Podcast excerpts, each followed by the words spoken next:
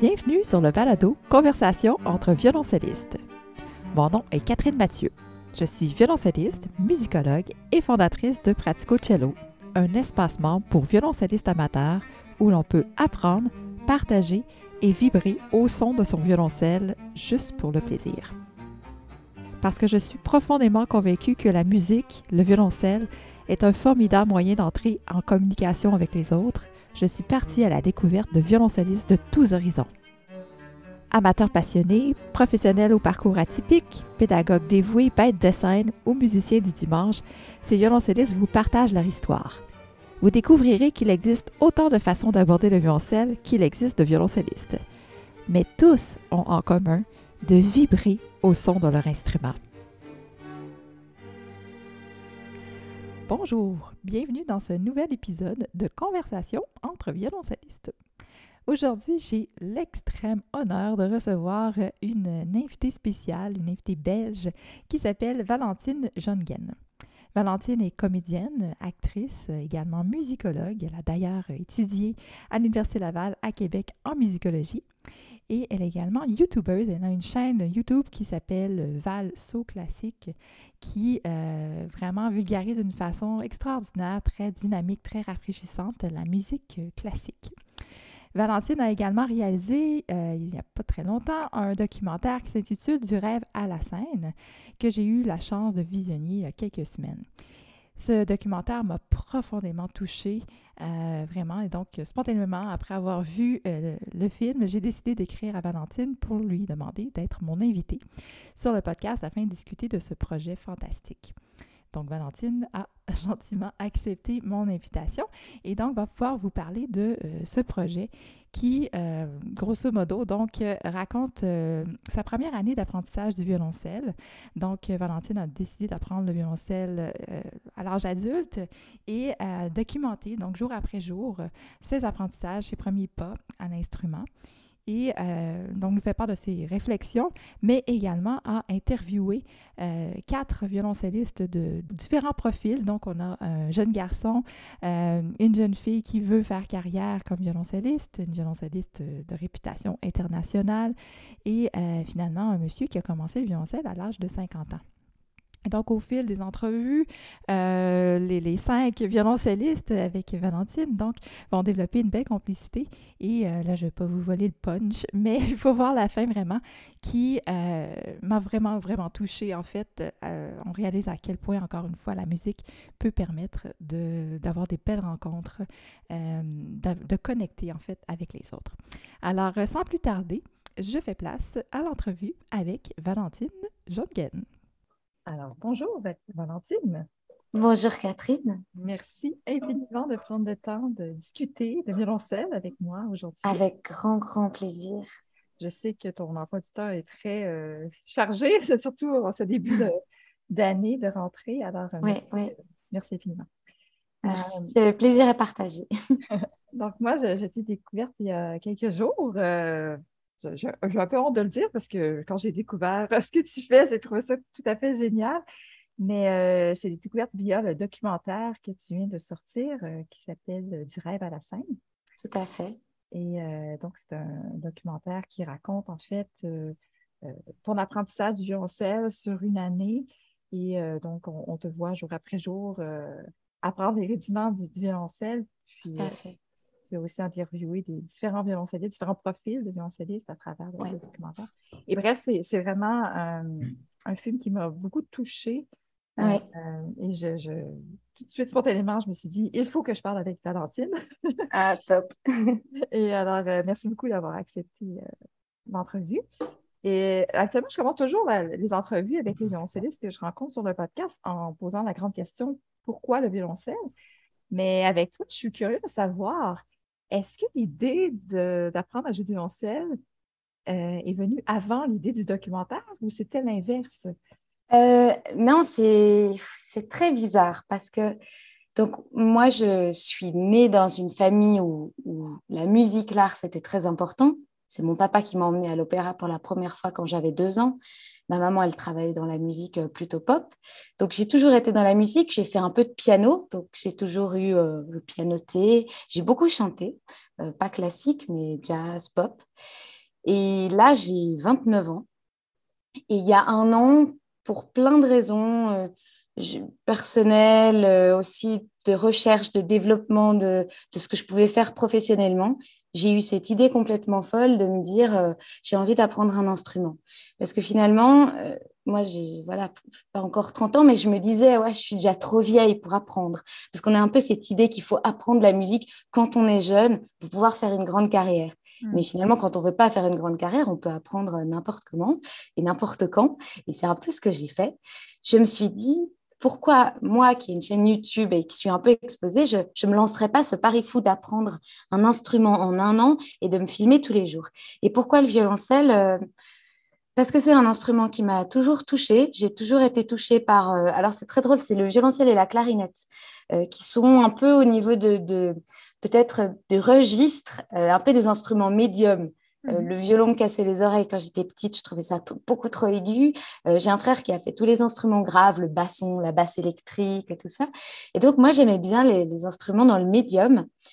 Et pourquoi le violoncelle par rapport à la clarinette? Je pense parce qu'il y, a, un côté de l'instrument qui m'attirait énormément euh, de le prendre dans mes bras.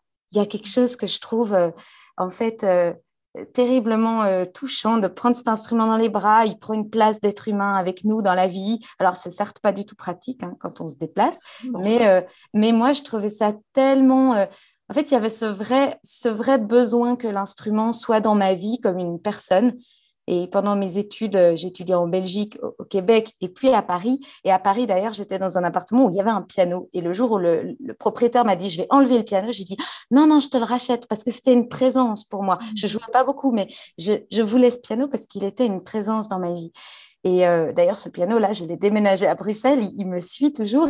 Et donc, pour moi, un instrument, c'est une présence dans la vie. Et j'aime bien quand ça prend de la place, parce que la musique, elle prend toute la place dans ma vie. Et donc, je voulais un instrument qui prenne aussi beaucoup de place.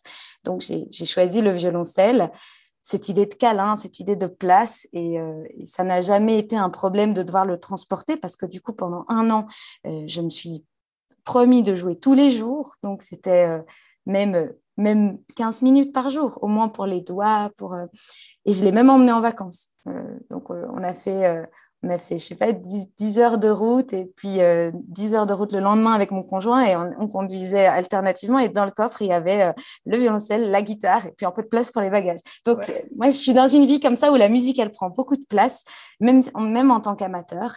Et, et je trouvais ça que c'était une bonne idée, du coup, le violoncelle. Ouais, vraiment. Puis, à partir de quand est née donc cette idée d'en faire un documentaire? Parce que, bon, tu as eu l'idée d'apprendre le violoncelle, mais ouais. moi, ce que je trouvais vraiment chouette, c'est le fait que tu as documenté jour après jour ton apprentissage. Oui, l'idée, elle est venue quasiment dès le début, parce que je me suis dit, euh, moi qui ai toujours pensé que c'était trop tard pour commencer, et il y a plein de gens qui le pensent, j'ai envie d'être l'exemple que ce n'est pas le cas. Et donc, je me suis dit quasiment dès le début, il faut que je me filme tous les jours. Euh, sans vraiment savoir ce que j'allais en faire au final. Euh, au début, je me disais, je vais juste faire une compilation de moi pendant un an qui apprend le violoncelle. Puis très très vite, je me suis rendu compte que ça allait être très inintéressant vu les progrès très lents qu'on fait au début, très casse-oreille aussi. Donc je me, je me suis dit en fait que ça allait être un documentaire qui allait parler finalement de l'apprentissage du violoncelle. Et j'en ai parlé à, la RTBF, qui est la, la, chaîne de télévision publique en Belgique. Euh, et euh, la, productrice de culture et de musique m'a dit mais c'est génial, euh, est-ce que tu as d'autres idées? Puis je me suis dit ouais peut-être je vais aller interviewer d'autres musiciens, mais pour ça, il me fallait déjà presque six mois, voire huit mois d'apprentissage pour pouvoir avoir des vraies questions. Et donc, j'ai commencé au mois de mai-juin 2021. J'ai fini en mai juin 2022 et mmh. j'ai fait plein d'interviews. Et voilà le documentaire il s'est un peu créé au fur et à mesure euh, un peu comme une partition qu'on compose finalement. Et on voit en fonction de ce qu'on sait faire et de, de ce qu'on ne sait pas faire des gens qu'on rencontre. Parce qu'en fait ce documentaire il, raconte aussi des, des, rencontres. Et c'était pour moi assez évident de, de filmer cette expérience. Et je me dis que peut-être si un jour j'atteins un, un niveau, une envie suffisante de créer mon propre instrument, euh, de, faire travailler un luthier à créer un instrument, parce que finalement, il y a plein d'instruments qui existent, mais on peut aussi faire faire un instrument. Ben, je me dis que si un jour je fais ça, je filmerai l'évolution. J'irai chez le luthier le premier jour, j'irai chez le luthier euh, après un mois, après, parce que je trouve que quand on a l'opportunité, quand on a euh, une chaîne YouTube comme ce que, ce que je fais, ben, il faut tout filmer. Il faut filmer euh, les petits détails, les petites choses que finalement les gens ne pourraient pas vivre au quotidien ou les choses auxquelles les gens n'ont pas accès. Donc voilà, moi j'essaie toujours de tout filmer, de tout documenter. Mmh et voilà, c'est comme ça. Ben, moi, je suis du point de vue du professeur qui enseigne à des adultes le, violoncelle depuis plus de 20 ans. Puis, ce que je trouvais vraiment intéressant à travers le documentaire, c'est justement de voir que c'est tout à fait normal, en fait, de passer par, euh, oui, faire un peu de crin-crin sur, sur les cordes, euh, mais que de jour en jour, on s'améliore, puis surtout que ça permet d'avoir des belles rencontres avec d'autres personnes. Euh, puis le fait que tu es allé chercher aussi un, jeune, un, enfant qui apprend, un monsieur qui n'avait jamais joué de musique, qui apprend à l'âge de 50 ans, une violoncelliste qui est vraiment bien établie, une jeune qui veut faire carrière, tout ça, de voir l'étendue, en fait, des possibilités qu'on peut avoir avec l'instrument aussi et que, tout ça est correct. Oui, oui. Mais moi, c'est vraiment ce, que, ce dont je me suis rendu compte parce que pourquoi on se dit toujours c'est trop tard pour apprendre, c'est trop tard pour réaliser ce rêve de musique? Mais je pense que c'est parce qu'on se compare à des gens qui ont un niveau et une exigence énorme mhm. et, des gens qui ont atteint un niveau énorme. Et puis moi, je me suis très vite dit, mais c'est quoi mon but? Ben, Mon but, c'est de réaliser mon rêve. Et mon rêve, c'est quoi? C'est de moi aussi pouvoir jouer même des trucs très, très simples. Et puis, euh, donc, c'est vrai que pour moi, c'était évident qu'il fallait, qu'il fallait avoir plusieurs profils, qu'il fallait avoir le profil de la professionnelle établie avec une carrière de renommée internationale, aussi une jeune fille qui a à peu près mon âge, mais qui dédie sa vie à ça. Et puis, pour elle, c'est évident qu'elle sera violoncelliste. Puis, je voulais aussi être dans la tête d'un enfant. C'est super important de comprendre. Est-ce que c'est les parents qui obligent Est-ce que euh, l'enfant, il a vraiment envie? Euh, Pour moi, c'était essentiel. Et puis, il me fallait un profil comme moi, amateur, euh, avec, avec aucune ambition. Et il le dit dans le documentaire, Pierre, il dit, euh, il y a le plaisir simple de jouer. Et, c'est vrai que moi, pendant un an, bah, oui, au début, euh, ça sonne faux, le son est pas beau, il y, a, y, a, plein d'erreurs. Et puis, en fait, je trouve que c'était aussi quelque chose de physique. Pour moi, au début, je faisais attention quand je me filmais, j'essayais de me maquiller, d'être toute belle et tout ça. Et puis, en fait, à un moment, on lâche ça. On lâche le côté de qu'est-ce qu'on veut transmettre aux gens, quelle image on veut avoir. Au bout d'un moment, on cherche plus la belle image. On mm. cherche juste l'image de soi. Et donc, dans le documentaire, euh, à plein de moments, je suis pas maquillée, euh, je joue faux, euh, je transpire. Et je trouve que c'est ça la réalité de, de l'apprentissage de tous les musiciens. Parce que quand on voit des professionnels, on a toujours la belle image. Ils montent sur scène, ils sont bien habillés, ils ont bien travaillé. Et puis on, nous, on voit parfois même pas les fausses notes donc, eux, ils sont, ils sont super vexés quand ils sortent de scène. Mhm. Mais il y a tous les moments quotidiens. Ces musiciens, ils sont aussi chez eux, en pantoufles, en train de travailler. Et puis, voilà, moi, je voulais aussi qu'il que, que y ait cet aspect-là. Et le documentaire est d'abord sorti en télé et puis euh, sur ma chaîne YouTube. Et les gens à qui je le montre, même des gens pas du tout musiciens, ils me disent tous Ah, ça me donne envie. Mais alors qu'ils vont peut-être jamais le faire, mais en fait, s'il y a juste cette envie, cette ouverture à la musique, il y en a, je pense qu'ils le feront. Mais euh, du moment que ça suscite l'envie, parce qu'il y a le côté très concret, ça, je trouve que c'est hyper important. Euh, mm. il n'y a pas que la grandeur de la musique, il y a aussi le côté concret qui touche les gens. Et puis, oui, oui, tout à fait. Ben, c'est pour ça que je trouve que le, documentaire est hyper important. Moi, c'est la première fois que je voyais euh, quelqu'un comme ça qui commence à l'âge adulte et qui vraiment nous ouvre la porte euh, dans sa maison pour voir euh, comment il pratique à la maison, tout ça. Puis moi, je le vois souvent avec les adultes, c'est vraiment plus que l'apprentissage même d'un instrument, c'est une forme de développement personnel, je trouve. exactement, c'est vraiment ça, l'apprentissage de soi. L'exigence qu'on a envers l'instrument, c'est aussi l'exigence qu'on a envers soi. Parce mhm. que ça ne sert à rien de se, de se donner des, des buts qui ne sont pas réalisables. Et, et, moi, je me souviens au début, parce que il fallait que je réfléchisse. Toi, en tant que professeur, tu, connais bien cette problématique. Euh, comment on prend des cours? Est-ce qu'on va dans, en Belgique, on a des académies, donc des écoles euh, publiques où on peut avoir cours avec d'autres gens? Est-ce qu'on prend des cours particuliers? Moi, j'ai choisi d'avoir des cours particuliers parce que je me disais que ce serait euh, plus adapté, que je pouvais prendre des cours un peu quand je voulais, que c'était chez moi, que voilà, comme je travaille beaucoup. Mais Pierre, par exemple, qui est le profil amateur du documentaire, lui, c'est en académie. Moi, au début, j'ai demandé à un ami de m'enseigner les bases du violoncelle. Et puis, j'ai pris une professeure. Et je me souviens des premiers cours où on jouait simplement, euh, je jouais une gamme de Do majeur et alors elle venait jouer des, des, dissonances, des tierces, et puis c'était juste tellement simple, mais oh, j'avais déjà l'impression de faire de la musique. Puis on joue euh, la petite Ode à la joie de Beethoven, une petite transcription. Et puis là, j'avais l'impression d'être, d'être une musicienne. Et on se rend compte qu'on peut tellement vite être fier de soi, d'un petit truc. Et, et puis ça, ça donne envie de jouer très vite. Euh, mon compagnon est musicien, il fait de la guitare beaucoup, mais surtout il a appris le piano pendant le confinement, donc il est aussi très très novice euh, là-dedans, dans la musique, comme ça. Et donc, on, aime jouer ensemble. Lui avec le piano depuis deux ans, et puis moi avec le violoncelle depuis un an. Donc, il me dit, joue ce que tu sais faire, joue les notes que tu connais, et lui, il improvise. Et en fait, c'est ça, c'est que les gens qui ont peur de commencer, il faut pas se dire qu'on va, qu'on va jouer avec des grands musiciens tout de suite. Non, on va jouer avec les gens autour de nous qui, qui ont les mêmes attentes, qui ont les mêmes envies. Et puis, euh, on peut aussi tous un peu chanter parce que parfois, la musique, euh, quand on fait le violoncelle, c'est l'avantage d'un instrument que j'aurais pas pu faire à la clarinette, j'aurais pas pu chanter en même temps. Mais même avec le violoncelle, moi, j'essaye déjà un peu de chanter. Euh, j'essaye de faire des choses à l'oreille. Donc, on me voit dans le documentaire jouer Can't Help Falling in Love with You de Elvis Presley parce que voilà, j'avais j'avais envie de jouer quelque chose euh, de pop finalement pour mhm. explorer le répertoire. Et ça, je trouve que c'est vraiment en fait un chemin de découverte de soi et qu'il y a le professeur, il y a le cadre d'enseignement, mais il y a toute la créativité qu'on va développer euh, sur le côté. Tout à fait, oui. Puis la dernière scène où les, euh, tous les violoncellistes qui se sont rencontrés et toi-même, donc vous jouez euh, Gâteau Polka de Strauss, vraiment du début à la fin, j'avais le sourire aux lèvres, je disais oui, c'est tellement ça. C'est pour ça qu'on apprend à jouer d'un instrument. C'est vraiment pas pour faire quelque chose de parfait, qui est hyper léché. C'est vraiment juste pour la rencontre humaine euh, à travers la musique. Puis, euh, bref, je trouve que ça termine le documentaire de façon euh, parfaite. Mais oui, et puis c'est très bizarre parce que quand j'en parlais à certaines personnes, je disais oui, je vais essayer de clôturer le documentaire où je joue un morceau avec d'autres musiciens. Les gens me disaient, mais après un an, tu es sûr que tu veux faire ça? Parce que les gens avaient un peu peur que je me ridiculise, euh, qu'on ne trouve pas un morceau suffisamment facile. Puis j'ai appelé Marie-Alain, qui est donc euh, professionnelle, elle, elle, enseigne aussi depuis plus de 30 ans, alors qu'elle est quand même encore jeune. Elle a commencé à enseigner à 18 ans. Et donc, elle connaît vraiment le répertoire. Et j'ai dit, Marie, qu'est-ce qu'on pourrait jouer tous ensemble? Quel serait le morceau parce que voilà, moi, avec mon bagage de un an d'apprentissage, Pierre, cinq ans, puis Rafou, il a neuf ans, mais ça fait quand même cinq ans qu'il joue, mais il, a un petit violoncelle. Et donc, on se dit, qu'est-ce qui pourrait allier tous ces sons? Parce que, et c'est là que Marie, elle a eu l'idée de, la pizzicato polka en disant, mais ça, l'avantage, c'est qu'il n'y aura pas de, de problème de, de son.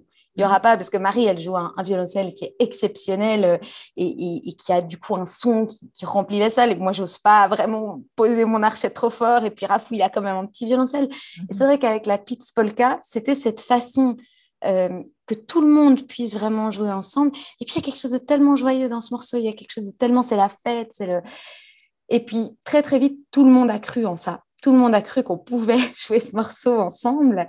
Et euh, on a répété peut-être deux fois, mais même pas tous ensemble, parce qu'il fallait quand même un peu qu'on s'accorde sur tiens, euh, qui, qui, joue quelle partie, qui va s'asseoir où, euh, comment, quel tempo on prend, là où on s'arrête et tout ça. Mais sinon, on s'est retrouvé sur cette scène de Flaget, qui est une scène mythique en Belgique, qui a une acoustique exceptionnelle. C'était des anciens studios radio. Donc, c'est une scène. Euh, moi, j'ai vu des, des, centaines de concerts là-bas. C'est juste un lieu magique. Et on s'est retrouvé à jouer là.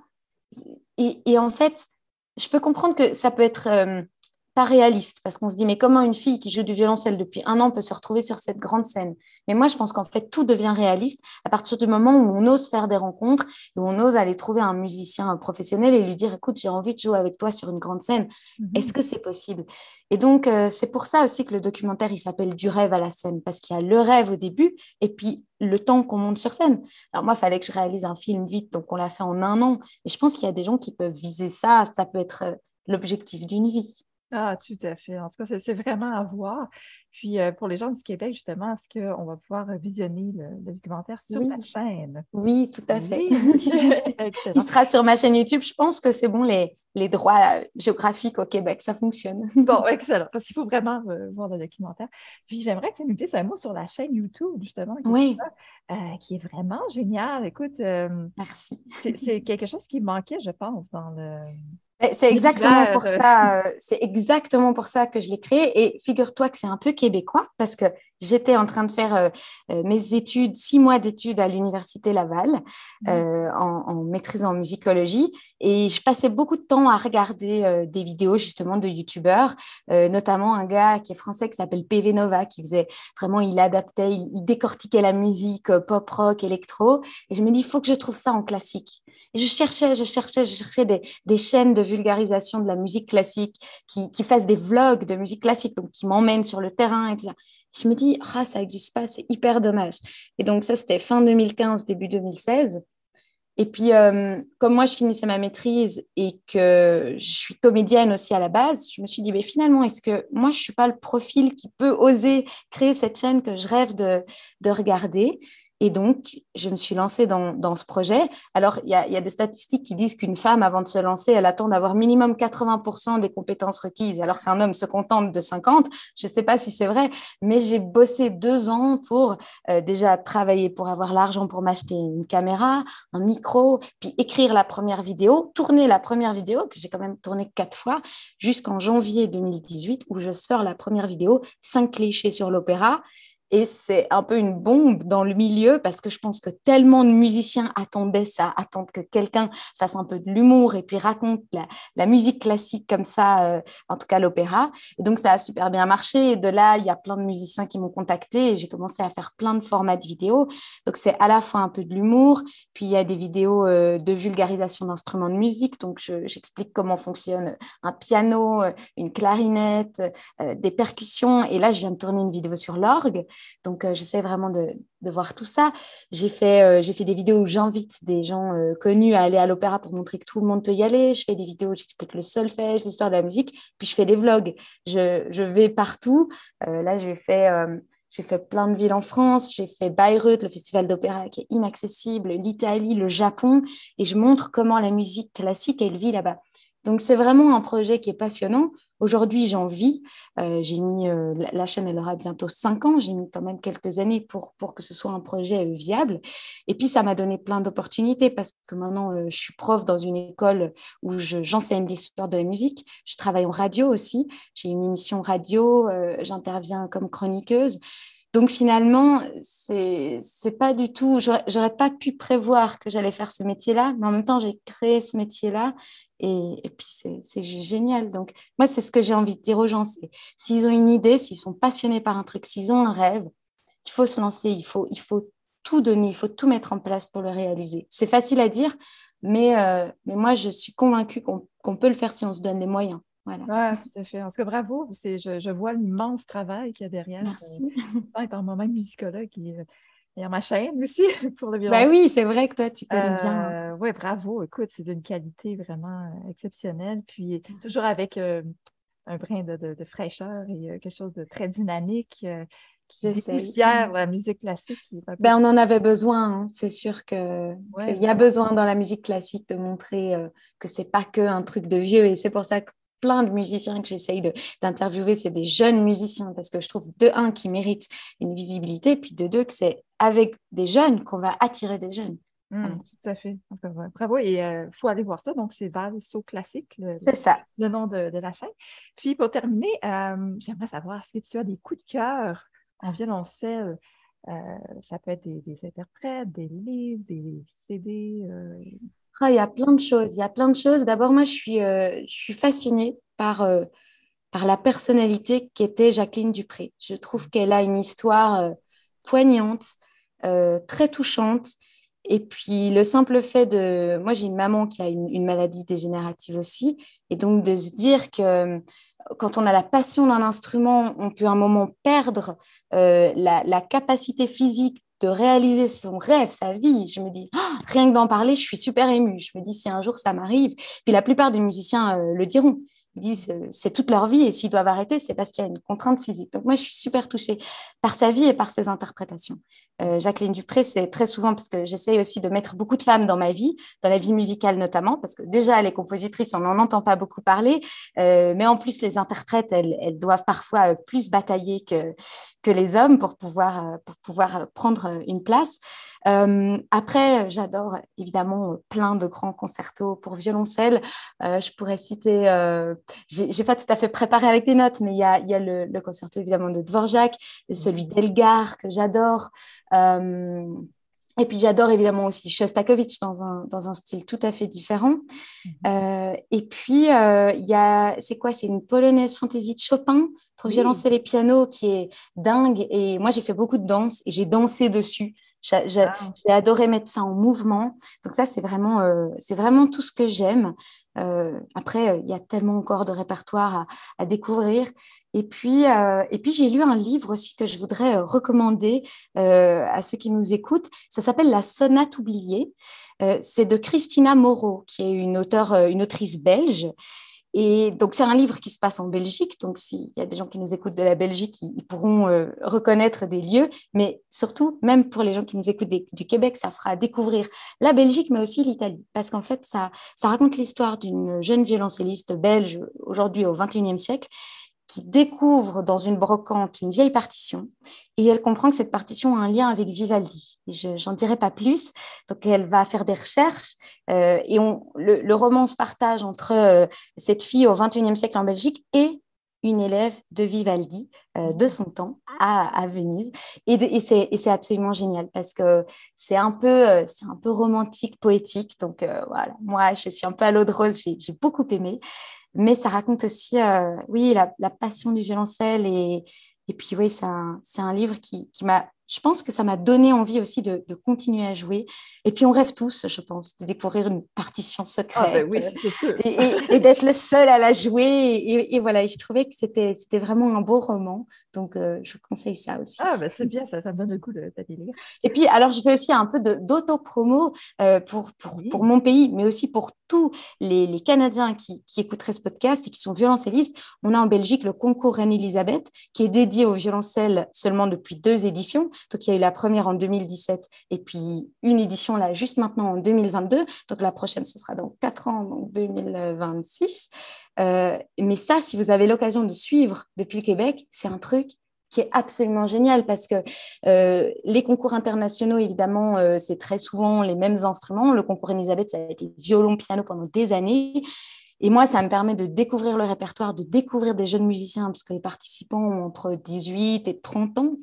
Et puis moi, j'ai découvert euh, vraiment énormément de jeunes musiciens. Je ne pourrais pas tous les citer parce que j'en oublierais et, tout ça. Mais s'il y a euh, euh, parmi les gens qui nous écoutent des jeunes qui ont bah, pas encore 30 ans et puis même, moins et qui se disent pas dans quelques années, ça pourrait être un rêve, bah, il y a tous ces concours-là. Mais moi, je connais le concours Reine-Elisabeth et, et, je trouve que c'est une manière merveilleuse de faire des rencontres, de faire rêver parce que moi, j'ai toujours été dans la salle puis il y a peut-être ça aussi, le fait que le concours est dédié au violoncelle depuis pas très longtemps. Ça m'a peut-être redonné envie de, de, découvrir cet instrument en en, en jouant. Donc voilà, ça, c'est vraiment des, des choses qui, qui gravitent dans mon univers du violoncelle. Ah, excellent. Et est-ce que tu réussis à jouer encore malgré tous les nombreux projets? oui, alors là, j'avoue que pendant cet été, le fait que j'étais beaucoup dans le docu, j'ai fait un peu une pause. Euh, là, quand je pars en tournage, euh, euh, je ne le prends pas toujours avec moi parce que j'ai le matériel. Mais oui, oui, là, je, veux absolument à la rentrée reprendre un rythme beaucoup plus fixe et puis même peut-être euh, acquérir mon propre instrument parce que là, pendant un an, j'ai loué un violoncelle pour être sûre que j'aimais bien ça. Mhm. Donc là, j'ai un peu lancé la recherche. J'ai dit à quelques luthiers, ah tiens, si vous voyez passer un 7-8e, parce que moi, je joue un 7-8e, mhm. euh, parce qu'en plus, comme je ne vais jamais devenir une grande soliste, je n'ai pas besoin d'un instrument qui sonne spécialement fort. Donc, ça me va très bien d'avoir un, un 7 huitième. Et donc, euh, je cherche. Voilà. Donc, même si au, Canada, quelqu'un. Euh, voilà, avis. voilà, avis aux gens, un, un 7 8e, je suis prête à venir le chercher. D'autant que mon petit frère va étudier à l'Université Laval cette année. Donc, il peut me le ramener ou j'irai le chercher. Ce sera l'occasion de le voir. Mais donc, euh, je suis. Moi, je suis. J'adore l'histoire des instruments. Donc, je disais tout à l'heure que je suis tout à fait euh, prête aussi à, demander à un luthier de fabriquer un instrument si je n'en trouve pas. Mais j'adorerais, euh, voilà, c'est un peu comme ce livre, La sonate oubliée, j'adorerais trouver un instrument qui a une histoire, qui a été, je sais pas, joué par quelqu'un. Et puis, euh, c'est pas obligé d'être quelqu'un de, très connu, mais, mais juste, si l'instrument, il a une histoire, je trouve ça encore plus touchant. voilà, là, je, je cherche à, à avoir un instrument avec lequel je puisse écrire une partie de son histoire. Et je trouve que c'est ça qui est magnifique avec ces instruments. C'est qu'ils traversent le temps et et sont porteurs finalement d'une histoire que nous, on est finalement un petit chapitre. Ah, tout à fait. c'est ça, un excellent prochain documentaire, je pense. Exactement. Alors là, pour le coup, je vais me calmer parce que celui sur le violoncelle, c'était le deuxième. Le premier, c'était sur Beethoven, la vie amoureuse de Beethoven. Euh, et, là, et là, je me suis vraiment dit dans celui du violoncelle, dans quoi je me suis lancée? Donc, le troisième documentaire, ce sera pour bientôt, mais je me suis promis de pas tout de suite le faire parce que qu'est-ce que c'est du travail? Ah oui, oui, j'imagine. Alors, qu'est-ce qui s'en vient pour toi euh, cet automne dans la sortie de, de ce Oui, la, la sortie euh, donc du documentaire Du rêve à la scène. Et puis surtout, euh, là, je vais continuer YouTube. Il y aura beaucoup de vidéos sur les instruments de musique. Donc, j'ai tourné l'orgue. À mon avis, sera sorti quand le podcast sera mis en ligne. Donc, l'orgue, je vais faire le saxophone, je vais faire la flûte à bec, la sac boot. le... On va faire le luth et le théor. Donc, il y aura beaucoup, beaucoup. Ça va être très instrument de musique cette rentrée sur la chaîne. Après, euh, je pense que j'ai envie de parler des compositrices aussi un peu sur ma chaîne. Donc, tout ça, je me renseigne, de continuer à faire euh, un peu les bases de la musique classique. J'adorerais un jour euh, venir faire un vlog au, Québec pour venir montrer euh, les, salles, les musiciens, tout ça. Mais ça, c'est des projets. Et puis surtout, là, ce qui s'en vient, c'est que je vais beaucoup travailler en radio cette saison, puisque je garde une chronique sur Musique 3, qui est vraiment la, radio classique en Belgique. Mais je vais surtout avoir une émission quotidienne sur la première, qui est la, la chaîne d'info, euh, donc un peu la première chaîne publique en radio. Et donc là, je vais tous les jours en direct en radio et faire une émission qu'il y aura, y aura du classique, mais pas que. Il y aura du jazz, il y aura du rock, il y aura de la pop.